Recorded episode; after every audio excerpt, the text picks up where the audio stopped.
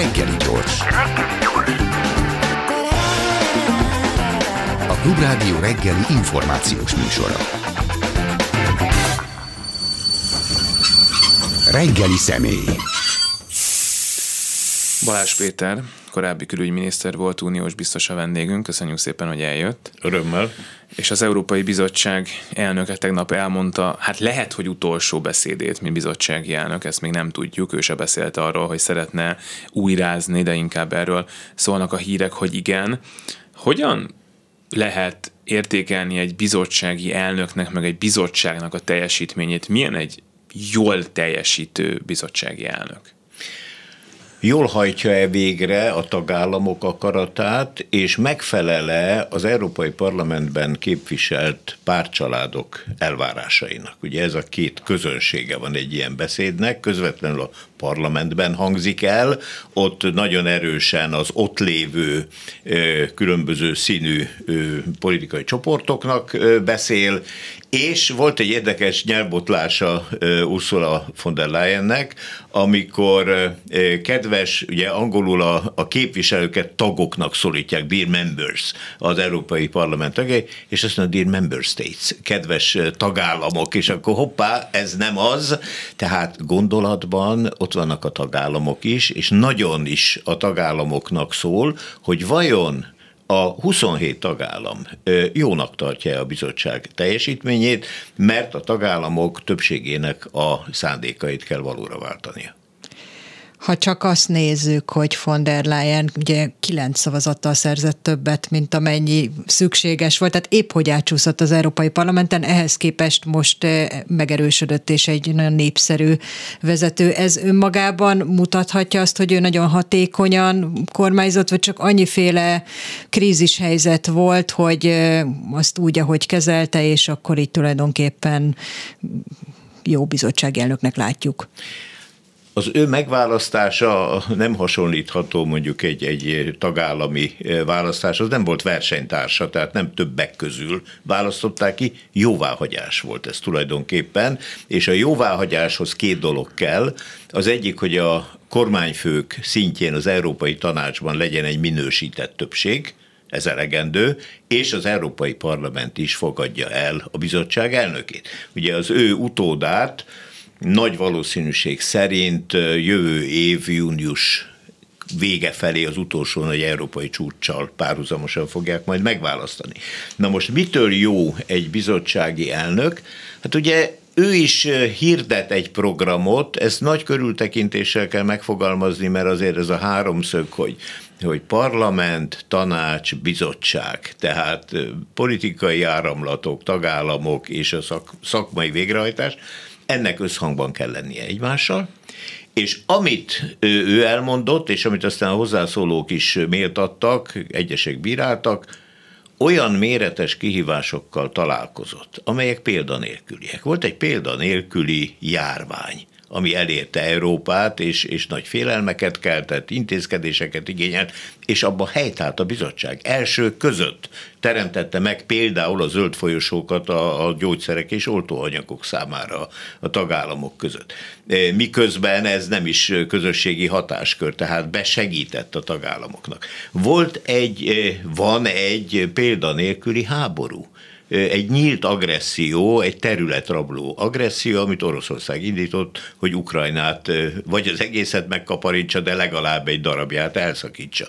És van egy példanélküli éghajlatváltozás, aminek nap mint nap látjuk a szörnyű következményeit, áradásokat, erdőtüzeket, úgyhogy, és ezekkel mind tudott valamit kezdeni a bizottság, cselekedett összhangban a tagállamok elvárásaival.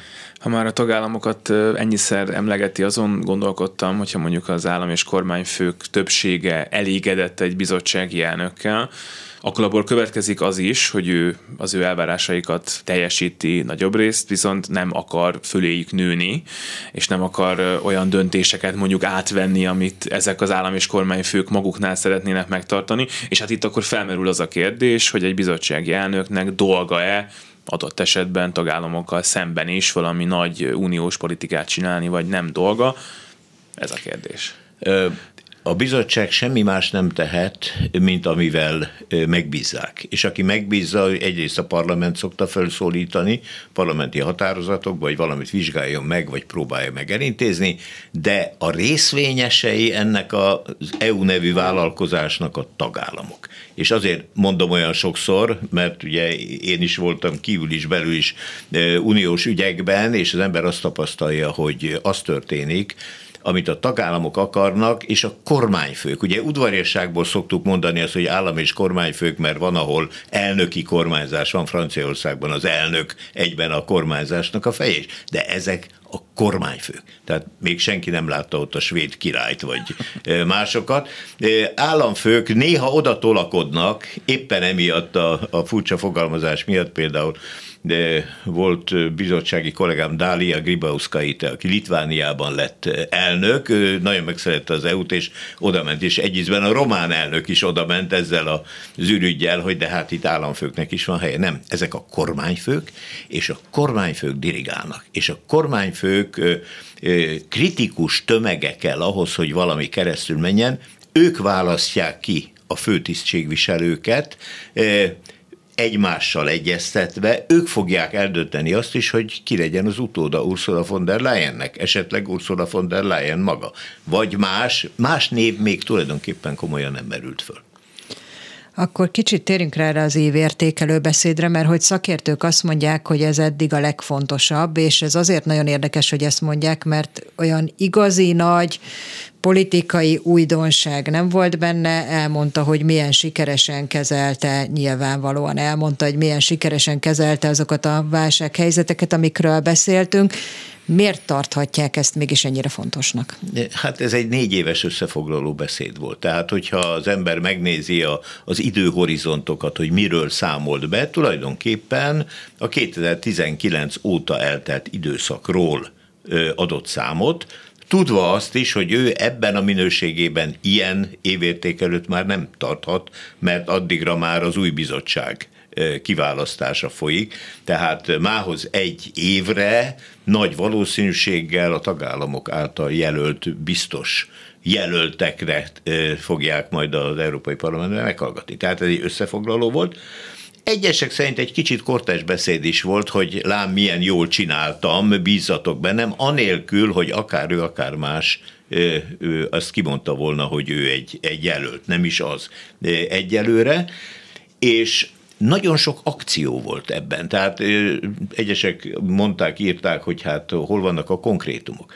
A bizottság szintjén, tehát a politikai szándékok valóra váltásának a szintjén nagyon sok konkrétum volt benne, mert azt mondta például, hogy a az ipar zöldítése, ami egy fontos uniós program, veszélyeztetheti a versenyképességet, mert ugye ez pénzbe is kerül, fog csinálni a bizottság még a hátralévő tíz hónapjában egy párbeszéd sorozatot ipari ágazatokkal. És hasonlóképpen a mezőgazdaságban eh, a természetvédelem és a mezőgazdasági érdekek összebékítéséről egy másik párbeszédet. És még továbbiak, hogy eh, a szociális partnerekkel terveznek egy csúcsot a következő belga eh, elnökség alatt, ami az uniós gazdaság nemzetközi versenyképességét fogja a szociális partnerekkel eh, megvitatni. Az infláció kérdését eh, eh, megvizsgálják. Úgyhogy nagyon érdekes, még a, a mesterséges intelligenciáról is beszélt, tehát valódi kihívások, és akkor vannak külső partnerek, például a kritikus nyersanyagok beszerzéséről idén tartanak majd egy, egy magas szintű megbeszélést a szállítókkal, a külföldi partnerekkel. Tehát teli volt olyan intézkedésekkel, amit az ember egy kormánytól elvárna, hogy van egy felhatalmazása, van egy programja, tessék valóra váltani, és megmondani, hogy mit tesz annak érdekében, hogy ezeket a célokat elérje. Szintén talán ide tartozhat a kínai autóiparral szembeni eh, hát kiállása mondjuk, mi szerint eh, hozzák ide az olcsó járműveiket, megtolva nagy állami támogatással, és ezt meg kell nézni, hogy nekünk ez jó-e. Ez egyfajta válasz lehet azokra a kritikákra, amik arról szólnak, hogy hát az Európai Unió nem tud egy ilyen közös nagy hatalomként működni, mondjuk például Kínával szemben sem. Ez lehet egy hát irányba állunk akkor, és akkor elkezdünk erre figyelni üzenet.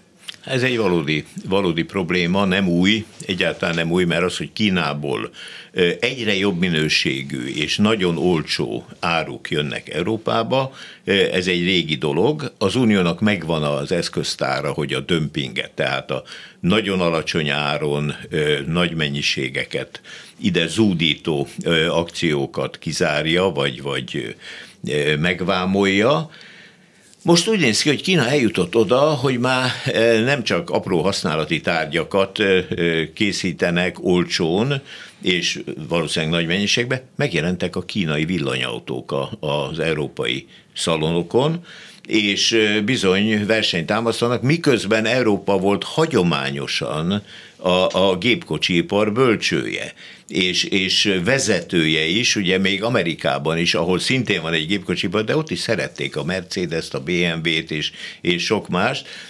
Az Audi, amikor a Győri gyárát építette, azzal párhuzamosan ugyanaz a csapat épített Kínában is egy hasonló Audi összeszerelő üzemet.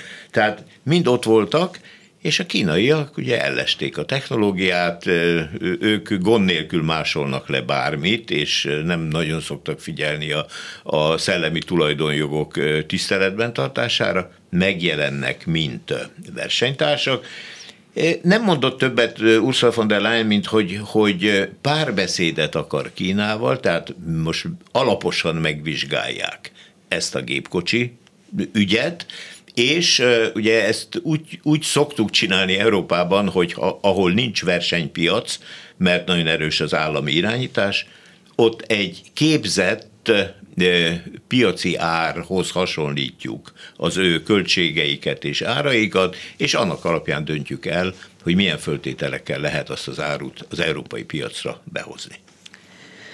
Akkor még én az európai zöld megállapodásnál idéz, időznék el, mert hogy hát ott lavírozgat szemlátomást Ursula von der Leyen, ugye ő párbeszédnek hívja, de valójában arról is van szó, hogy miközben a jobboldali pártcsaládok egyre erősödnek, a néppárt pozíciói gyengülnek, viszont ebben jól együtt tudnak működni a farmerekkel, illetve nagy agrárcégekkel, amelyek most támogatják a, az Unió, a néppártot, és akkor itt van egy probléma, hogy az, a zöld megállapodás ebben akadály lehet, hiszen az ugye e, e, ellenérdekeltek ebben az agrárcégek és a farmerek, Ebből mi látszik a beszédben? Tényleg az látszott, hogy ő próbál kicsit sakkozni, kicsit lavírozgatni, a zöld megállapodást, azt hát kvázi elkötelezte magát, mi, mi látszik ebből?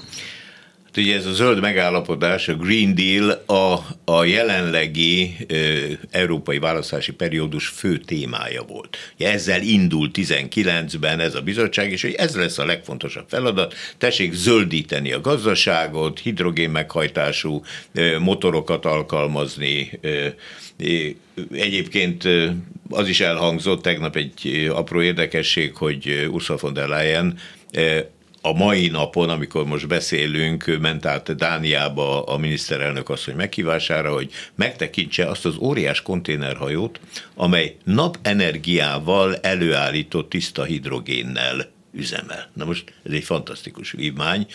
Ugye a tiszta közlekedés, mert jelenleg a tengereket össze-vissza szennyezi az a hatalmas árumozgás, amit ott elavult dízelmotorokkal és, és modernebb motorokkal lebonyolítanak. A zöldítés pénzbe kerül. Tehát ez nincs ingyen, megdrágítja a költségeket. Már az is, hogyha egy, egy gyárkéményre egy szűrőt kell felszerelni, vagy a szennyvizet nem lehet simán bebocsátani a, a rendszerbe, és nagyon sok más dolog is van, ehhez állami segítség kell, és államok fölötti segítség is kell, tehát az Európai Uniónak is erre pénzeket kell áldozni, Jött néhány váratlan körülmény.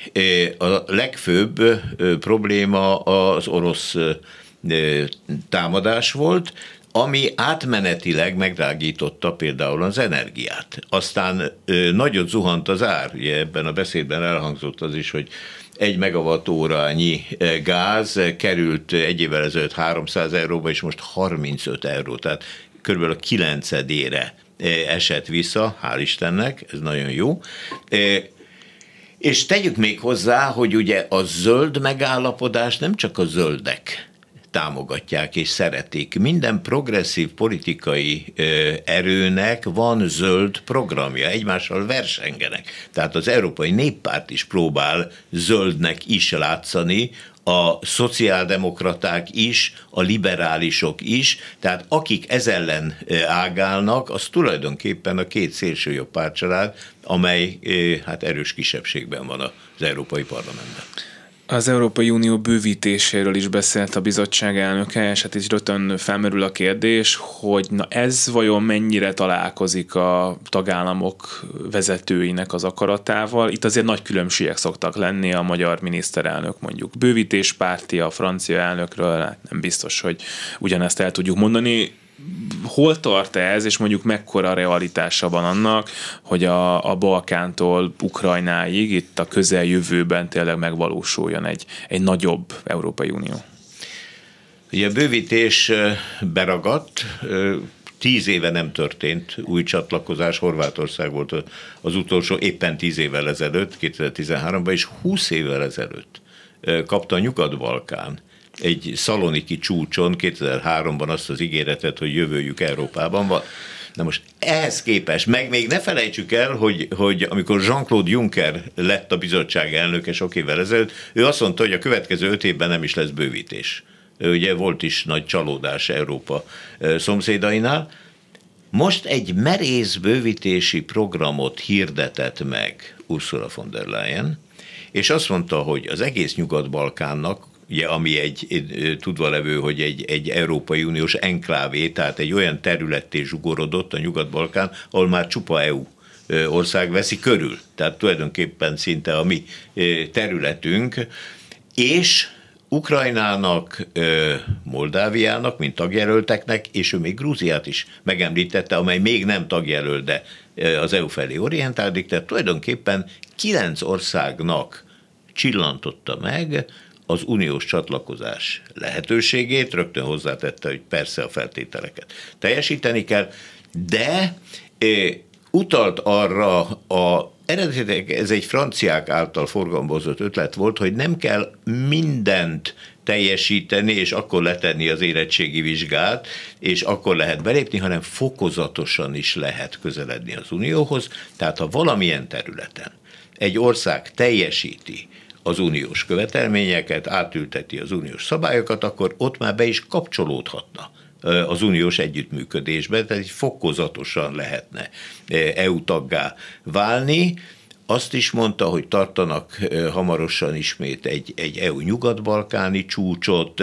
Ugye Ukrajna kivételes helyzete ismert, hogy a háború kitörése után néhány hónappal megkapta a tagjelölti státuszt, és hozzátette, legalábbis a saját nevében és a bizottság nevében, hogy ahhoz, hogy jó pár új tagállamot fölvegyenek, nem kell alapszerződést módosítani, mert ugye eddig az volt, hogy ehhez azért kicsit át kell építeni az uniót, ahhoz pedig az alapszerződésben néhány dolgot kellene változtatni, azt mondta, hogy nem kell, anélkül is megoldható, meg kell vizsgálni persze a költségvetést is, hogy hogyan bírná, ezt egyébként én korábban kutatóközpontban már vizsgáltuk, hogy egyáltalán nem lenne nagy megterhelés. Tehát olyan országok jönnek, Ukrajna az egy méretes falat, főleg majd az új építés, de ez egy külön program lesz, de a rutin uniós mechanizmusok, tulajdonképpen csak Ukrajna és Törökország esetében kellene valahogy módosítani. Ezek a pici nyugat-balkáni országok, akik sokan vannak, de kicsi a népesség, hát egész maradék nyugat-balkán körülbelül Románia méretű a lakosság tekintetében. Ez nem kerülne sokba, ezt meg lehet csinálni.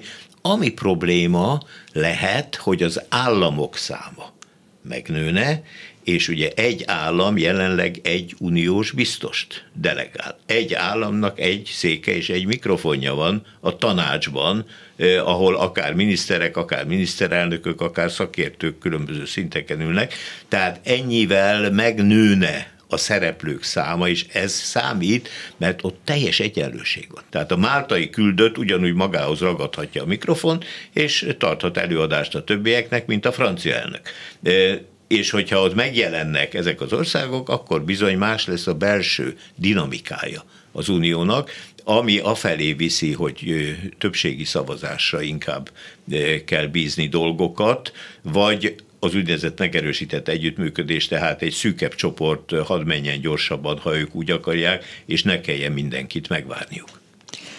Volt a bővítésnél egy egyel enyhébb téma is, ami szintén amúgy konfliktusokat válthat ki, ez a Bulgária-Románia azonnali Schengeni övezethez való csatlakozása, ami mondjuk az osztrákoknak például nem tetszik.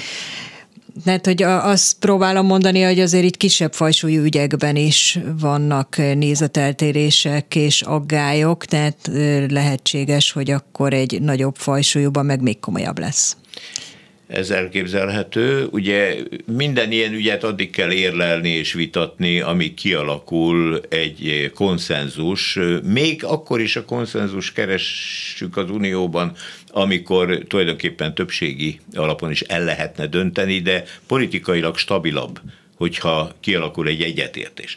Tehát itt valóban egy-két ország tartott attól, hogy Románia és Bulgária de esetleg kinyitná a Schengeni övezetet, és onnan ellenőrzés nélkül többen jöhetnének be, én azt gondolom, hogy ők már sokat tettek, és jobb, hogyha belül vannak a Schengeni övezeten, és vállalják a Schengeni kötelezettségeket, és az ő külső határaikon történik meg az, mondjuk a, a bevándorlás első szűrése, sőt, én azt gondolom, hogy akár még az egész Nyugat-Balkánt is be lehetne építeni egy ilyen elősengenbe, hogy vegyék át az uniós szabályokat, és az unió adjon nekik például a Frontex támogatása által olyan segítséget, hogy tudják azonosítani a belépőket, vagy tudják kezelni a migrációt. Ez levesz terheket a, a távolabbi határvonalakról, például a magyar-szerb határól. Ön is utalta arra, meg egyébként a bizottsági elnök is, hogy az unió bővítésével együtt járhat egyfajta intézményi reform, például a konszenzusos szavazástól való elmozdulás, és hát azért itt megint felmerül az a kérdés, hogy egyáltalán tudunk-e úgy bővíteni, hogy azt üzenjük a lendő tagoknak, hogy mi szeretettel várunk titeket, de azért azt nem szeretnénk, hogy, hogy bele tudjatok nagyon szólni a dolgokba, és ha jöttök, akkor lehet, hogy majd leszavazzuk azt, amit ti, ti szeretnétek, és nem fogtok tudni vétózni, meg hát a meglévő tagállamok esetében, és talán itt most már érdemes kicsit Magyarország külpolitikáját behozni ebben a kérdésben, hát a magyar külügy, a magyar külpolitika, a magyar miniszterelnök bizonyosan nem akarná azt, hogy ő ne tudja a szerinte magyar érdeket úgy is érvényesíteni, hogy, hogy megakadályoz egyedül akár egy döntést, és biztos, hogy vannak még tagállami vezetők, akik hasonlóan gondolkodnak. Hát ugye a magyar kormány bővítés párti nagyon szeretné, hogyha néhány barátja is bekerülne, elsősorban a jelenlegi szerb elnök Vucic, ezek ilyen hátsó gondolatok, tehát nem igazán a szerb társadalmat szeretné beemelni az Európai Unióba, hanem politikai szövetségeseket szeretne ott látni. Na most persze, aki belép, annak van helye, a különböző intézményekben, és van szava a döntéseknél. Persze arányosan a, a súlyával, tehát azért látni kell, hogy vannak dolgok, ahol valóban mindenki egyenlő. Például mindenki tud vétózni. Vannak egyhangúságot ígérő, igénylő döntések, például, hogy fölvegyünk egy adott tagállamot új tagként, ahhoz egy, egyhangúság kell és vannak többségi döntések, ahol kritikus tömegek eh, alakulnak ki, azok nőnek, és hogyha benne van mondjuk három nagy tagállam és egy bizonyos számú kisebb ország, képesek eldönteni eh, dolgokat, imént már beszéltünk arról, hogy azért a konszenzus egy fokkal jobb, mint egy, egy kierőszakolt eh, többségi döntés, de bizony, aki oda kerül és tag lesz, ugye ezt mi átéltük pont 20 évvel ezelőtt. De, és ez egy csodálatos érzés volt, hogy külső tárgyalóból kiszolgáltatott harmadik országból hirtelen beültünk a lovakterembe, ugye a kerekasztal lovagjai közé, és mi is egyenrangúan ott voltunk a, az Unióban, és mindenhez hozzászólhattunk. Ez egy, ez egy nagyon nagy politikai előrelépés. Láthatóan a magyar kormány ezt nem szívesen adná föl mint ahogy arról is milyen hallgat, hogy a foglalkoztatást úgy tudja csak megoldani, hogy százezreket kinyom az Európai Unió munkaerő piacára, akik önként mennek oda, de ha az, ők itthon maradnának, akkor so, sokkal rosszabbak lennének a foglalkoztatási adatok Magyarországon. Lehet az uniót bírálni, hát azért azt látja az ember, hogy a kormányoldal sajtója naponta gyalázza, szidalmazza azt az uniót, amely tulajdonképpen ezt a rendszert fenntartja és, és finanszírozza, vagy legalábbis finanszírozta, amíg a költségvetés feltételességeben nem lépett ebbe a játszmába. Nos, az egy pozíció, hogy valaki az Európai Unió tagja, máshogy néznek rá, máshogy tárgyalnak vele Moszkvában és Pekingben is, hogyha tag, mint hogyha egy kívülálló óriási különbség van a politikai súly tekintetében. Én azt gondolom, hogy a magyar és a lengyel példa az egy nagyon komoly sok volt az Európai Uniónak, hiszen azelőtt minden úgy működött, hogy jönnek az új tagállamok, többé-kevésbé beilleszkednek abba a fajta jogállamisági rendbe, ami volt, és, és nem hirtelen az látszott, ugye ezt jól tudjuk, tizen évvel ezelőtt, hogy nem nagyon tudnak mit kezdeni ezzel az új helyzettel, és hogy pont most egy magyar és egy lengyel példa tükrében, még akkor is, ha van jogállamisági eljárás, ez nem ébreszthet agályokat a tagállamokban egy ilyen bővítési politika, hogy ez megismétlődhet, és jönnek olyan országok, amelyek olyan tagállamok, amelyek nem feltétlenül úgy működnek, mint az az eredeti elképzelés szerint ki van találva.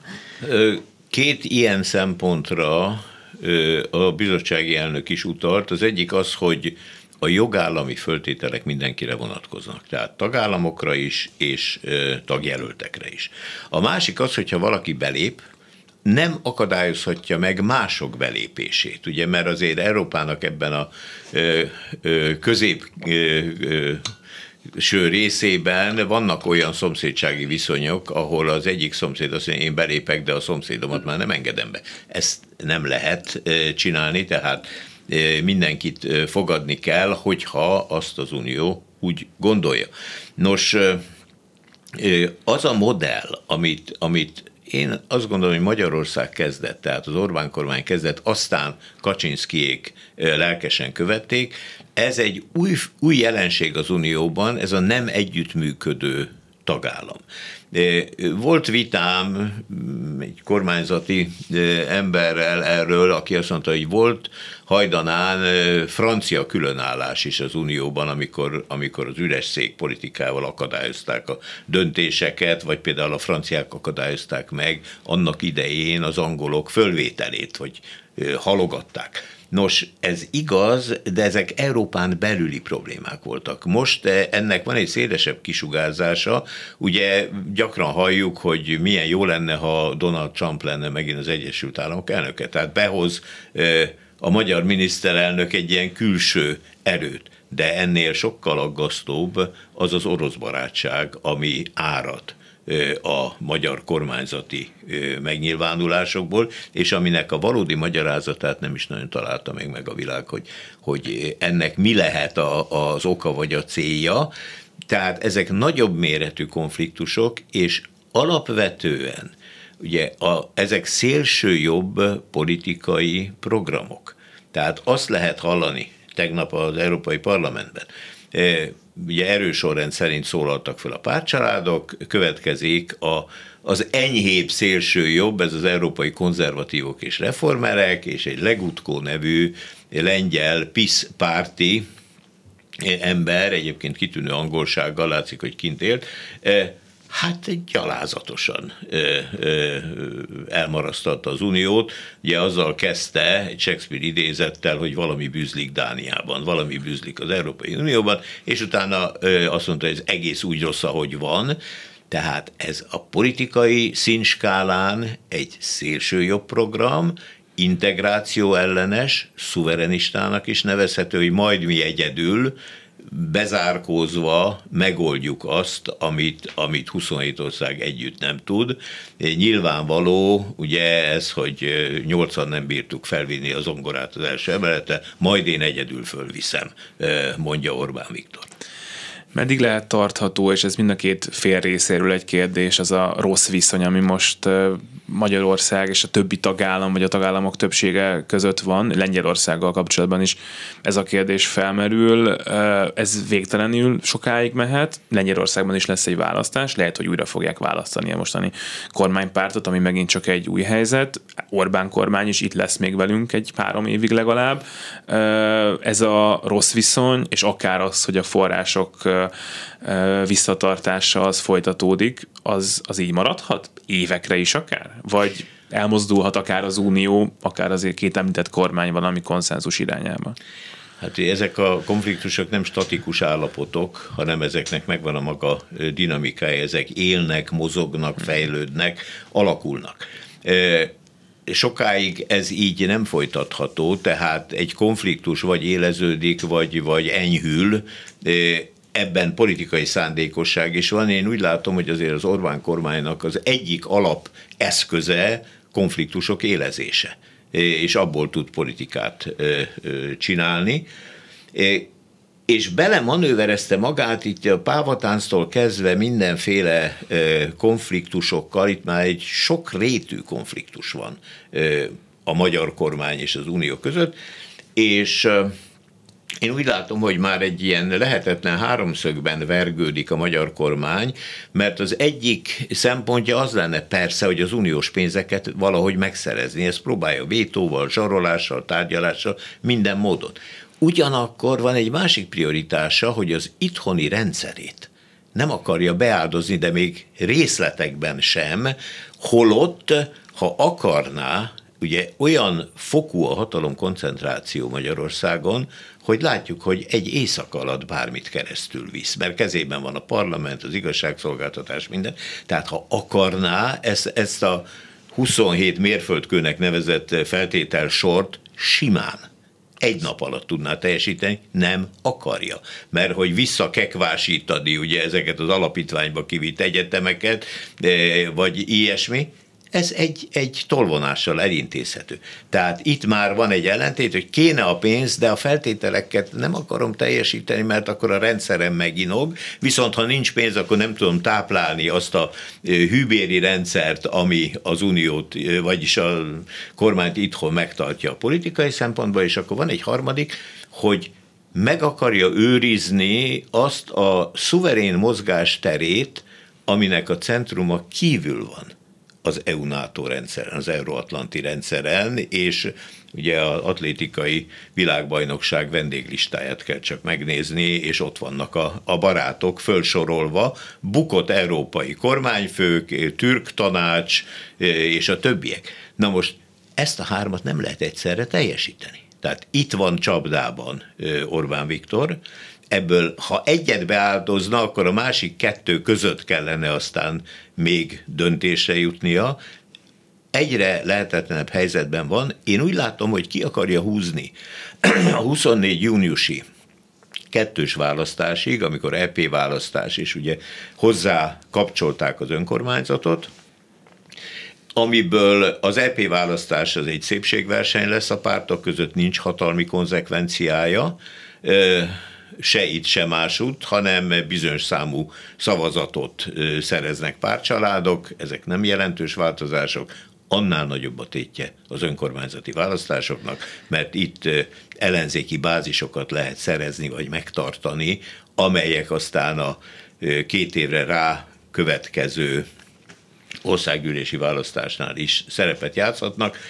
Olyan prognózist én nem mondanék egyetlen egy kormányra sem, hogy hány évig lesz még, mert ugye vannak a választási periódusok, de van a banánhéj effektus, bármikor történhet olyasmi, amin egy kormány elcsúszik, egy váratlan dolog, tehát azzal is kell számolni, hogy ha semmi nem történik, akkor lehet, hogy ez a kormány kihúzza 26-ig. Említette, hogy ki akarja húzni jövő júniusig ezt az egész játszmát, Orbán Viktor. Kérdés az, hogy ki tudja-e húzni, hiszen ugye, amit már mondtunk, hogy a konfliktusok éleződnek, jönnek a, egyre inkább a türk barátok, tehát hogy mind a három oldalon egyre súlyosabb helyzetek állhatnak elő jövő nyárig. Hát ugye a rossz kormányzásnak, a részlehajló döntéseknek megvan a, a maguk következménye.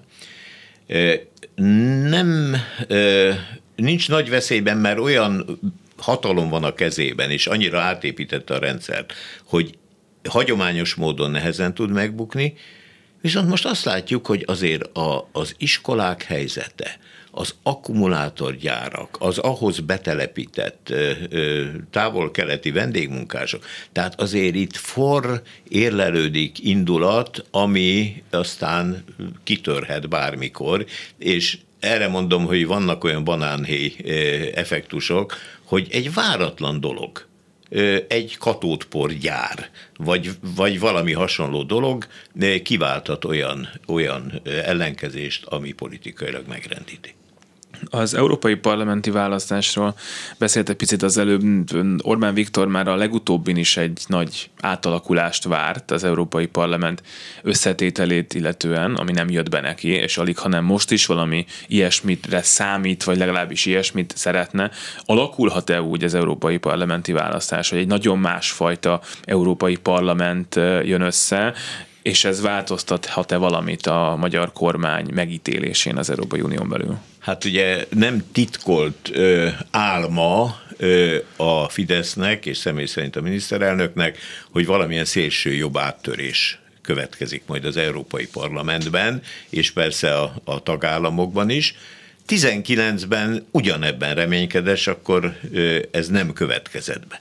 Most már jönnek a mandátumbecslések a jövő évi európai parlamenti választása, és én olyan becsléseket láttam, amiben a néppárt veszítene elég sok mandátumot, a liberálisok, a zöldek is, a szociáldemokraták nem, tehát ők akár még erősödnének is, és a szélső jobb elég jelentősen gyarapodna.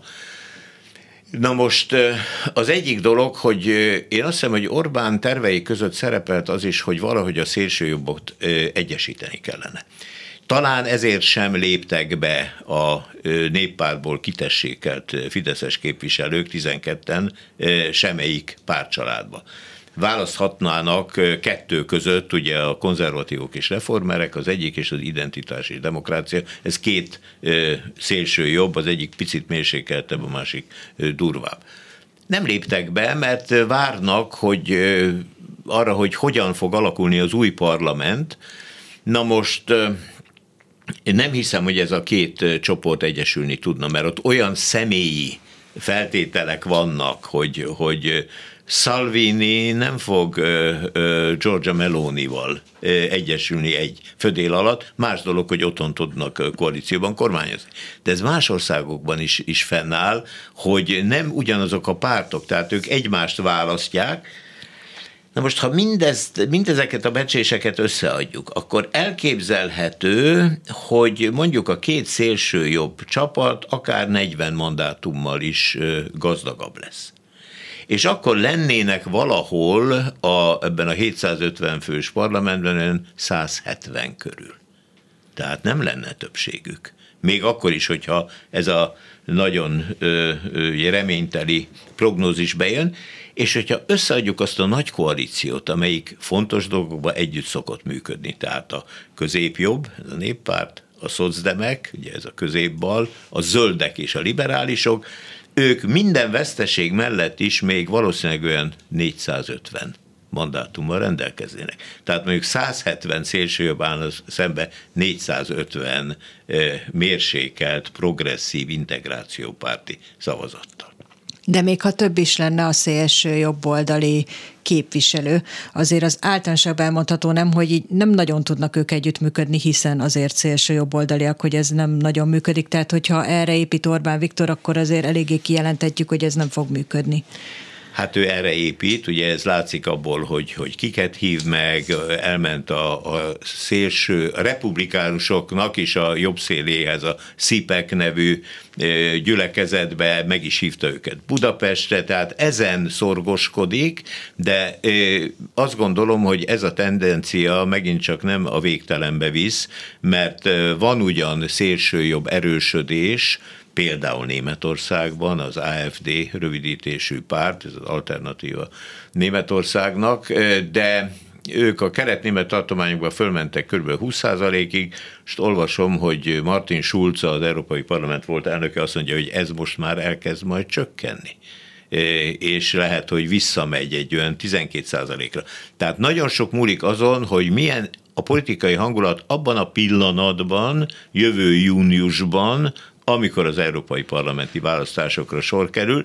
Ezek viszonylag őszinte választások, mert ismétlem, nincs hatalmi konzekvenciájuk a tagállamban. Tehát nyugodtan lehet eh, a szimpátia szerint eh, szavazni, és majd ez összegeződik európai szinten utalt az önkormányzati választások fontosságára, azt hiszem elsősorban belpolitikai szempontból, de külpolitikailag is kérdezem, mert miután ön a fővárosi uh, ilyen, hogy mondják ezt mi ennek a akadémiának, hanem Városdiplomáciai Akadémiának az igazgatója. Mit csinálnak ott, és hogy mennyiben tartja azt fontosnak, hogy egy önkormányzatnak is legyen külpolitikája, és megpróbáljon valahogy a nemzetközi vér keringéshez így ilyen módon csatlakozni. Ugye a diplomácia hagyományos az államok közötti kapcsolatokat kezeli, és fölnőtt fölötte egy ilyen államok feletti, az Európai Unió, NATO, nemzetközi szervezetek, rengeteg ilyen van, ahol az államok nagyobb játékasztaloknál multilaterális kapcsolatokat ápolnak is. Ugyancsak kicsit később fölnőtt egy, egy ilyen szubnacionális szint, nagyvárosok, fontos tartományok, amelyek sokkal nagyobbak, erősebbek és gazdagabbak, mint számos állam. Tehát az, hogy a 20 milliós Isztambul, vagy a sok milliós Párizs, London, vagy a közel két milliós Budapest, miközben vannak egy millió alatti, lakos alatti államok is. Na most ezzel a problémával, a város diplomáciával, ami mögött persze a tartományi diplomácia, és ott van Bajorország, Katalónia, mások, ezzel foglalkozik egy iskola, amely már három évfolyamot kibocsátott, Budapest főváros kezdeményezte, és ugye az a megtiszteltetésért, hogy fölkértek igazgatónak, és, és ugye alapítók sok gyakorlott, kitűnő szakemberrel és, és volt diplomatával együtt létrehoztunk egy iskolát, ez a Város Diplomáciai Akadémia, van honlapja, és jövő vasárnapig még lehet is jelentkezni 35 év alatti fiataloknak, és kapnak egy kitűnő diplomáciai képzést, amit sokan már hasznosítottak is a korábban végzett hallgatók közül. Meg akartam kérdezni, hogy fogunk-e uniós pénzt kapni, de elfogyott az időnk, úgyhogy azt majd akkor legközelebb beszéljük meg Balázs Péter. Volt külügyminiszter, korábbi uniós biztossal. Köszönjük szépen, hogy eljött. Köszönöm a meghívást. És ezzel a reggeli gyors véget ért elkészítésében segítségünkre volt Lantai Miklós, Balogh Kármen és Petes Vivien elköszönnek a műsorvezetők. Herskovics Eszter. És Selmec János jön Báder Tamás a hírekkel, maradjanak a klubrádióval. Minden jót, de előtte még könyvklub lesz, azt elfejtettem. Könyvklub, aztán hírek. Minden jót. Reggeli gyors, nem maradjon le semmiről.